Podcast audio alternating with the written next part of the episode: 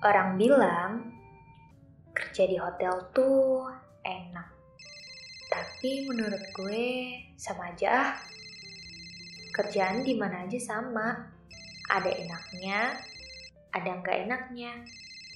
Kadang menyenangkan, kadang bikin stres.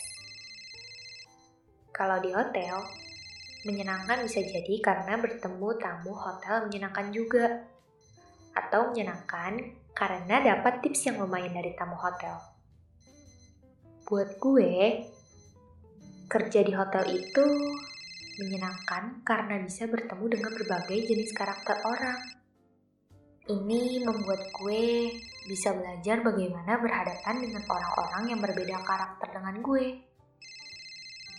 Gue gak perlu bilang lah ya, tentang hal-hal yang gak menyenangkan alias yang bikin stres semua kerjaan juga punya sisi nggak enaknya.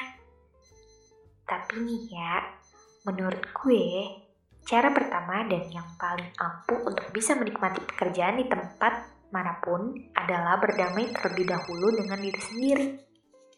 Bisa menerima diri sendiri apa pun keadaan kita sekarang. Kalau udah bisa, gampang menikmati pekerjaan karena tahu kapasitas diri sendiri dan paham kalau diri ini masih harus belajar.